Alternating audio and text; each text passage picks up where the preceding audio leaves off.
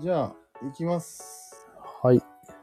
クラロワっていう、クラッシュロワイヤルというゲームがあってね。暫定ラジオおーい。あーなんだねありましてね、あるね。うんこれは会話なんじゃないかっていう話だ。うん。実際に例を会話で実践してみようと思います。軽めにね。うん。はい。そっちがホグライダうーん。という、わかりました。俺が自作ペッカで。はい。よーし、じゃあ手札を回すために、1コスのアイスピナー流すか。ポン。ホーグライダーです。よろしくお願いします。あ、よろしくお願いします。ホグライダーさんですね。うん、はい、そうです。わかりちょっとやはりあなた、うまいと思われるので、はい。はい。またありがとうございます。はいはい。いや、恐れ入ります。日本人か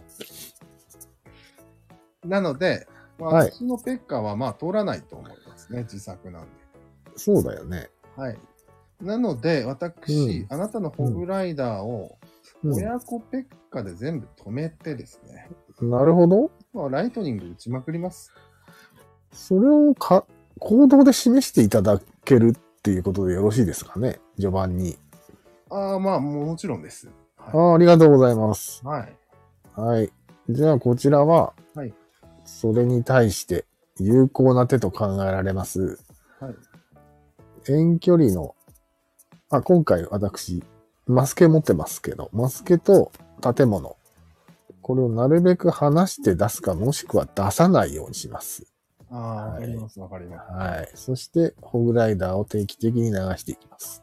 す。なるほど。確かに。はいはい。じゃあ、私は、その、マスケとうん。建物をとうんホグライダーを狙うライトニングか、うん。もしくは、えー、常に、プリンセスタワーですね。うん。を入れるライトニングかの2択で打ちますんで。うんなるほど。その辺が今回の勝負の分かれそそうですね。目になるんじゃないでしょうか。アド的にはこっちが取れていくと思いますんで、防衛をちゃんとしていただいてよろしいですかね。あもちろん、はもち ろん。ライい。わトかりました。ニングの削りが早いか、はほい。そうぼで入れす。られて一発、もしくは完封、そうですね。大体トントンになるんじゃないかと。うん。いい勝負になりそうですね。そうです。じゃあ、よろしく。よろしくお願いします。こんな感じだね。うん、はい。っていう会話だと思うんですよ。会話ですね。うん、それを言葉を使わずにやってると。そうだね。うん。これを、俺が焦って、うボん、ブを2発とか3発とか通そう思うなら、そうちはがっかりするわけだよね。う。もうね、あくびですわ。 うんあ話の通じない人と会話するのに、そそう感じるってことですよね。う。うん、退屈ですね。なんかあんまりやる気が、やる意味がないんじゃないか、とすら思っちゃいますね。そういうこと。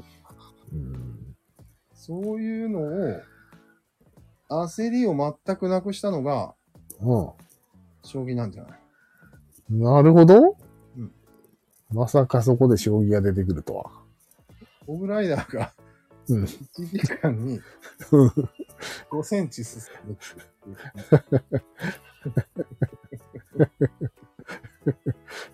つ、 つまんないゲームじゃない、それって。よくやってますね、棋士の人たち。いや、でもすごい発明だと思うんだけど。うん。 8時間も与えるなんて。ね。すごいよね、よく考えたら。冷静に考えたら面白いわけがないよね。見てる人なんて特にそうだね。あくびだよね。なのに、なぜか面白いと。多分それはね、理性が好きなんだと思う。ああ、将棋ファンは。なるほど。うん。なんか、ククララロワファンは何が好きなんですか、じゃあ。ラのファン、うん。うん、今日、今日。すごいよね。すごい差だよね、それ。モグライダーが来たっていう。うんあ、じゃあ、ちょっと細かいことを説明すると、はい。こういう話し合いなしで、うんモ。グライダーが来るのを止めるっていう感覚うん。になっちゃうと、うん。それはもう、恐怖ない。そうだね。モグライダーは斧持ってるか完全な恐怖だよね。うん普通の。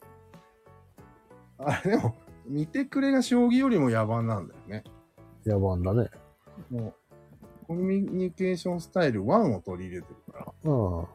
将棋はすごい抽象化されてるね。そうよね。うん。 豚に乗った黒人のもう一人モヒ カンだ。ぶち殴りに来るんですよ。そうだね。それを、恐怖によって防衛するとなると、もう話し合いじゃないよね。話し合いじゃないね。なるほどね。そこでミスが生まれるよね。うん。で、相手にミスによって勝利すると。うん。そういう勝負になってしまそういう要素も、特に弱くなればなるほど、そういう要素が増えちゃうよね。う。増える。うん。駆け引きですらないみたいうん。な。ミスマッチみたいなことになるよね。うん。うん。それもあるし、うんクラローの場合はそこを超えたとしてもよ。うん。ライトニングがどっちに来るかっていううん。恐怖をどっちみち与えてるまあ、常にねうん。そこが面白いところだよねうん。一つの見せ場だよね。そうだね。やっうん。ぱりね、2と3をちゃんとミックスしたものが喜ばれるんじゃない、ああ、うまい割合で。うんそうだよね。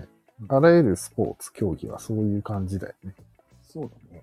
おそらく。でもさ、サッカーみたいにさ、うん。脳みそがいっぱいある場合って、うん。ちゃんとそれが機能しないよね。それはもう有能な監督が操ってるんですよ。いやだからってさ、監督の言う通りに動くわけないじゃん。動くわけないよねうん。確かそういうもんじゃないよね。に。うん。それぞれが考えて動いてるよね。だよね。うん。だいぶ複雑なことになってます。あれは。監督が恐怖したりしないしね、直接。うん。恐怖してるのはやってる奴らだから。そうだね。もう顔が、顔が恐怖に引きずってます。あいつら。 切れたりするよね。一人一人の恐怖を管理できるわけがない。うん。考えたら。そうだねうん。っていう話だったっけ今回この話で終わりだっけ忘れた。いや、まあ多分、これは、いろいろ応用が効く話だよってこと。うん。一応このまま録音して残しとけば後で役に立つんじゃないかなって。そうだね。多分うねん。まあ、新発見。今回の新発見というか、メインのネタはうん、あれなんじゃないそれとコミュニケーションスキルじゃなくてスタイル。スタイルがリンクしてるんじゃないかみたいなことが説なんじゃないの違う。そして時間が重要だっていう説なんじゃないのああ、そこ重要だったね。うん。つまりホグライダーが迫ってくるっていうのは時間の問題なんだよね。そどんどん来ると。う。うん。それが恐怖という感情とうん。かなり関係が、そう。恐怖。そう。それが脳を、の本、脳の本来のスペックを出させないようにしてたんじゃないかっていうのが俺の説だね。ああ、それもあるね。うん。脳のスペックを本当に重要視するなら8時間与えよう。そうそうそうそう。ホグライダーを遅くしようっていう ことない。まあ、マンモスとか外敵がいなくなった状態だよね。うん。ゆっくり考えていいよっていう。リンクしてるよね。ちゃんとそれを楽しめるとなると、その人のコミュニケーションスタイルは限りなくさ。ああ、そっか。抽象化に時間がかかるっていうのも説だよね、一応。そ今回の。うん。なるほどね。なかなか面白い説だよね、これ。面白いっすか。面白い。え時間と抽象化。そしてそれが三角の大きさに影響していくわけよ。ー、あゆくゆくは。抽象化によってね。あ、まあね。うんでも、すこごいこは、うん。 2がないと楽しくないっていう。そう。そこ。その恐怖を楽しむっていうのが抜けてない。まだ。抜けきらないね。うん。っていうのが今の人類であって、うん。大体の競技は時間制限があります。そうよね。厳しめのね。 うん。将棋も相手が速攻で打つような人だったらさ、うん。どんどん追い詰められていくんじゃないのそうそう。時間攻めってのがあるからね。そうよね。うん。ああなってくると、だいぶ恐怖に引きつった顔で、顔が真っ赤になってますよ。だいでも、しょっぱなから時間攻めなんかしてるのは負けるんだよね。ぶ。曲げる負ける。やっぱり考えないと。うん。なるほどね。うん。特に最近の将棋はそああ、う。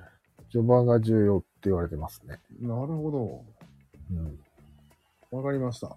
はい。じゃあまあそんなこんなで、うん実際に会話してみたいと思います。